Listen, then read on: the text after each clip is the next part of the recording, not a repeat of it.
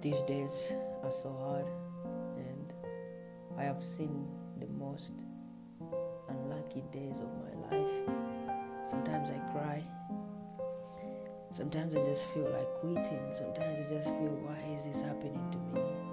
Sometimes I tell myself, if I did something wrong, what made me to go through such things? Sometimes I feel like if I had a parent to pay for my school, I wouldn't be running. Love running. I wouldn't want to quit today. I don't want to leave it behind. Getting injured is something that has killed my talent. I don't know what to do. I tell my coach, you know, I wish I can stay healthy, but it's kind of hard for me to stay healthy. And I know if I take it one day at a time,